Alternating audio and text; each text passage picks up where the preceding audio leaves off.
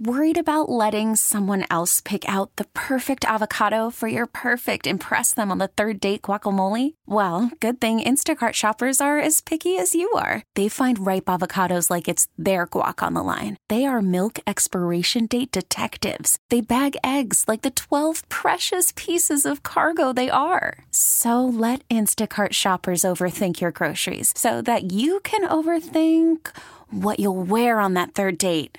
Download the Instacart app to get free delivery on your first three orders while supplies last. Minimum $10 per order, additional term supply.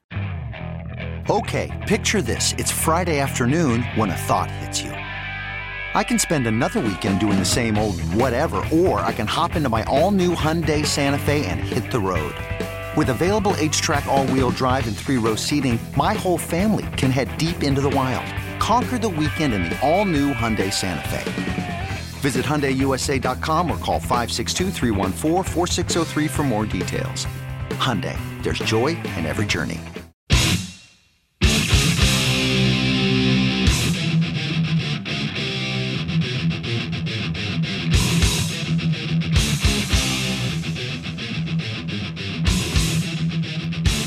Glad to have you back. The Bill Michaels Show continues on, talking about uh, the weekend that was the Green Bay Packers' place in the NFC. Eric Baranczyk of the Green Bay Press Gazette joining us on the Schneider Orange Hotline. And I guess, Eric, uh, you see Tampa Bay fall, you see Seattle fall, you you know that uh, New Orleans was good. We didn't think they were great, uh, but uh, I guess what we witnessed this weekend was now the leveling of the playing field when it comes to the NFC, right? Well, it also goes to show a couple things is that, you know, when the Packers lost to Tampa Bay and um, um, their other loss to the Vikings, that anything can happen. You know, it's a 16 game season and you got things are going to happen. You're going to catch one on the on the cheek once in a while, and every once in a while you're going to get put down. Um, I still think the Packers are a pretty good football team. Uh, but it certainly, you're right, it certainly makes the NFC very interesting when it comes down to playoff time. The um, the the Packers getting the win against San Francisco checked a number of boxes. Um, now I don't know if it makes them that much better or just the same or what have you, but the fact that they won on a Thursday night after a Sunday game, the fact that they won, you know, in spite of some of their injuries and their COVID cases, uh, the fact that they go to the West Coast and get a win. I mean, a lot of the things that you've been wanting them to do and beat a Shanahan team, they did. And you don't apologize for it. And then when you watch Tampa Bay get drilled the way they, they did, to see the, the Seattle defense give up the, the, the points they did to Josh Allen and get to Russell Wilson and turning the ball over. Uh, I, I go back to, like I said, you know, any given Sunday, you're absolutely right but the the power rankings they put the Green Bay Packers at fourth in the NFC right now. I was watching the NFL Network just a few moments ago. So are they still behind the likes of New, New Orleans? Obviously moves up because they've now beat Tampa Bay twice, and Seattle's still good because uh, Russell Wilson having an MVP type of season, and Tampa Bay beat the Packers. So, uh, do you still look at the Packers as being a team that's still on the same level playing field, or are they just a step behind some of the teams above them? Well, I mean, it's hard to say right now. Uh, give me four more weeks, and I can probably give you a better answer on that. I think there's going to be games coming up here that are going to be decided on based on what personnel you have available to you, um, and not just with regular injuries, but this COVID thing is is starting to heat up, and I don't like talking about it. Trust me. Um, but the reality is, is we have to when we're looking at the at the 2020 football season is, I mean, how how what one of these times, you know, you had Cam Newton go down, but pretty soon you would think there's a really high li- likelihood that some other, you know, what if what if Wilson gets it? What if Rodgers? What if what if Brady? You know, you can just throw some of those teams that are really, really um, uh, reliant on their quarterback how is that going to affect them long term? I mean, if they got to skip a game or two games, how is? I mean, that those are those are numbers that are going to hurt for that particular football team. So I, I don't know. Um, you know, I get asked all the time, where do I put them on that list of the top in the NFC? And you know, I, I would say they're definitely top four or five. Um, I don't think they're one or two. I, I think they got some holes on defense. They got some players that aren't playing up to their potential right now, and they need to to you know figure out the defense a little bit. They're able to get through it now with one another week after having uh, the new kid on the block, so to speak, out there at, at linebacker. So hopefully, um, hopefully they can they can make some strides. I mean, because right now it has to be internally. It cannot be from outside the organization. You're not going to just pick up a guy off out that's working at Walmart and put him in the starting lineup, right? So um, it's going to be a coaching job. Uh, that's my my opinion on the whole matter. You hear about the the Packers trying to get the, the Giants defensive lineman Dalvin Tomlinson, uh, and apparently they were in on him as well, and, and you know the Giants didn't jump. Now it does take two to tango. I understand that, but uh, a lot of people today saying, look, the Packers are never going to open the wallet. They keep driving past the uh, drive-through to try to get food, but nobody's throwing food at them for free because they won't spend enough money to actually buy it. Should the fans feel frustrated? Do you think? I don't know. I you know I I don't think so. I I think you know they they every team makes a calculated gamble at the beginning of the season when you're looking at your roster, and all the signs were pointing up in a couple of areas. A, the signs were pointing up at the receiver room. You know, you had MVS who um, kind of came off of a rock, rocky second year, and when you look at the trajectory of let's just say Adams, Okay, so Adams, his second year, nobody wants to remember it, but the reality is the second year is he had hands made of stone, um, and now he's developed into obviously probably the top one or two receivers in the whole league. And had a guy that was they really liked with his rookie season and EQ, and you know last year he got he got bit again, and this year he has not lived up to what they thought they had in game time performance. So you know, you look at that and say, well, we're also going to run the ball. Do we need to? Where do we need to spend our capital? You know, we need more running backs that are that are capable. We need more tight ends.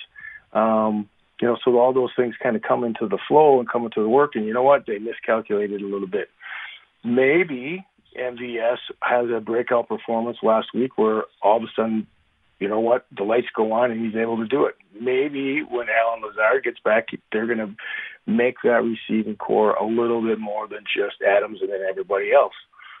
Maybe on defense, they are going to get things put together at the linebacking spot, and Preston Smith is going to play the way they expected him to play, and Za'Darius Smith is going to start doing things against the run that he hasn't done, and that goes for Preston Smith as well. And you know, a couple of these young linebackers are going to step up you know, I, I, I there's a lot of maybes there.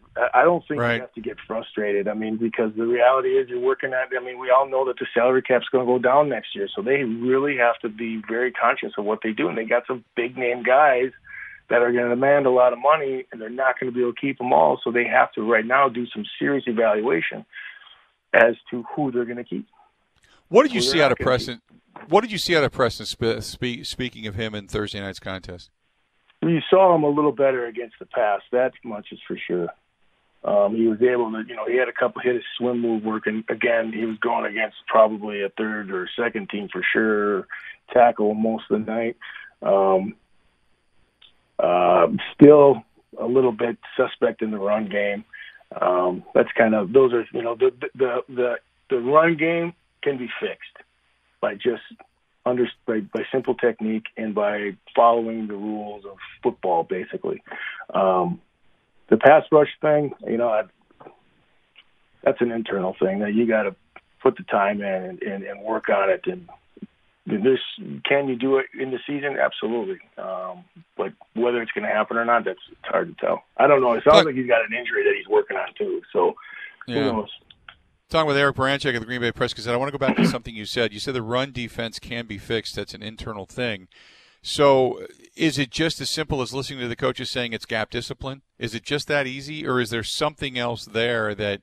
Because what I see is guys not closing the gap, guys that are arm tackling, over pursuing. I see a lot of different things that can cause you to have a bad run defense, but to me, the biggest thing is eh, that guys are three yards downfield with a head of steam before the Packers even get a glove on them. Well, yes, yes, and yes to basically everything you said there. Is it is it uh, a scheme? I don't know if it's scheme. I think it's just fundamentals. Um, you know, if they if you're lined up on the outside shoulder of a tackle and he down blocks, and you don't feel any pressure, every level of football is taught you need to close the gap and be hip to hip with that tackle that's down blocking because they're coming at you one way or the other. They're either not going to block you and throw a running back at you, or they're going to pull somebody, and you or they're gonna, or you're going to get loaded by a fullback. So if you're in tight to that tackle and you make a big pile there, now that running back's got to bounce outside, and guess who's going to be standing there? Number 23 or number 20 or 37. All three of those guys are very good tacklers, and they can get the job done. So yes, do they need to close down? The other thing that happens is you see 10 guys doing the right thing and one guy doing a bad thing. So, give you for example against the 49ers, there was a play where at the point of attack it was plugged up. Darius Smith was the outside backer. It was plugged up. If the if the running back bounced it outside, he would have been tackled for a loss. But instead, on the opposite side of the ball, away from the, the point of attack, you had uh, um, Adams getting Montravius Adams getting driven four yards downfield. Well, now the running back can stick his foot in the ground and cut back in that spot, and it's a it's a gain that should have been a loss. So it's getting all the pieces together to fit in the right scheme because they, they call it run fits for a reason because everybody on all 11 players have a gap or at least nine players have a gap with a safety that's going to be sitting deep, et cetera, et cetera. But you're going to, if they do it right, all of them up front, it's pretty good. When it's bad, it's really bad. So you know, and I think I think some of it is is just that. It's getting one guy makes a mistake, and then this looks really bad. Then it's it's not the whole defense; it's just one guy. Good stuff as always, and uh, we'll check back in later in the week. Okay. Yeah, you got it. I hope you guys have a good week. Uh, hopefully we do. I like the weather to stay this way, but if we don't, we're still going to have a good week getting ready for football. Eric, always yeah, a pleasure, we pal. Dream, can't we? Totally. Right? Exactly. Yeah, no doubt. All right. Good to talk to you. There you go. That is uh, our buddy Eric Baranczyk at the Green Bay Press Gazette joining us for a couple of minutes on the Schneider Orange Hotline. Schneider hiring drivers right now. You work hard, they treat you fair. 80 plus, they've been doing it. Call them 844 Pride or go to SchneiderJobs.com. Okay, picture this. It's Friday afternoon when a thought hits you. I can waste another weekend doing the same old whatever, or I can conquer it. I can hop into my all new Hyundai Santa Fe and hit the road. Any road. The steeper, the better. Because my all new Santa Fe is available with HTRAC, all wheel drive, so I can hit the trail without a worry in the world. Heck, with three rows and best in class rear cargo space, I can pack the whole family in with all our gear.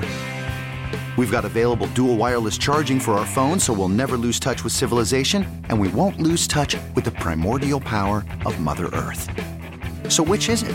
Waste the weekend or do something a little more epic? And conquer it in the all-new Hyundai Santa Fe. Visit HyundaiUSA.com or call 562 for more details. Hyundai, there's joy in every journey. This episode is brought to you by Progressive Insurance. Whether you love true crime or comedy, celebrity interviews or news, you call the shots on what's in your podcast queue. And guess what? Now you can call them on your auto insurance too with the Name Your Price tool from Progressive. It works just the way it sounds. You tell Progressive how much you want to pay for car insurance, and they'll show you coverage options that fit your budget. Get your quote today at progressive.com to join the over 28 million drivers who trust Progressive. Progressive Casualty Insurance Company and Affiliates. Price and coverage match limited by state law.